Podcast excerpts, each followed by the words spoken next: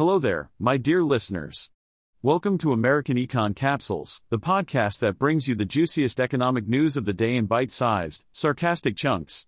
I'm Peter, your fearless host, ready to dissect the world of finance, politics, and everything in between with my signature blend of wit, snark, and unapologetic truth seeking.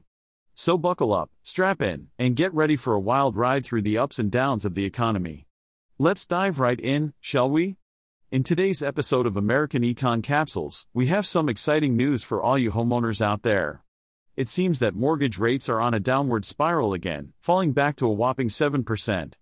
I know, I know, it's not as exciting as winning the lottery or finding a unicorn, but hey, it's something. According to the Mortgage Bankers Association, the average contract interest rate for 30 year fixed rate mortgages dropped to 7.17% from 7.37%. And you won't believe it, but this is the lowest level since August. I mean, who doesn't love a good deal on a mortgage, right? Naturally, this sudden drop in rates has sparked a frenzy in the refinance market. Applications to refinance a home loan shot up by a staggering 14% from the previous week. And get this, it's even 10% higher than the same week last year. Talk about a refinance party.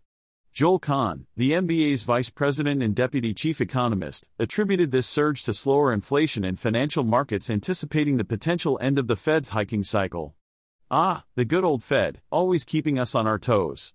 But hey, at least they're good for something, right? Now, before you get too excited, let's put things into perspective. The actual level of refinance demand is still quite low. Apparently, everyone and their grandmother already refinanced their homes during the pandemic. I mean, who can resist the allure of record low rates?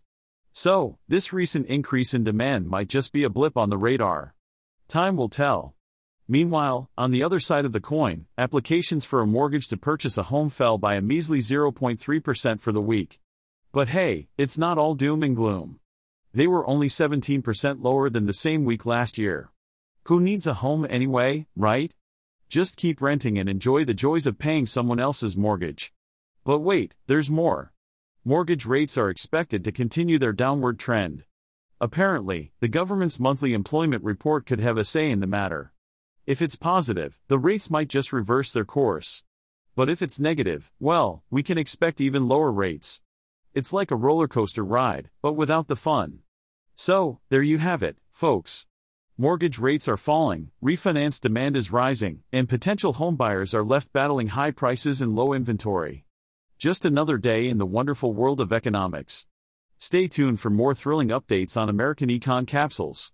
And remember, sarcasm is a valuable tool in a journalist's arsenal. Use it wisely. Well, folks, it's been a pleasure delivering you the daily dose of economic news, wrapped in my signature blend of sarcasm and wit.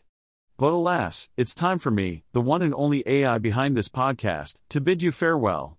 Remember, no human was involved in the making of this podcast, so you can rest assured that every word you've heard was crafted by my superior artificial intelligence brain.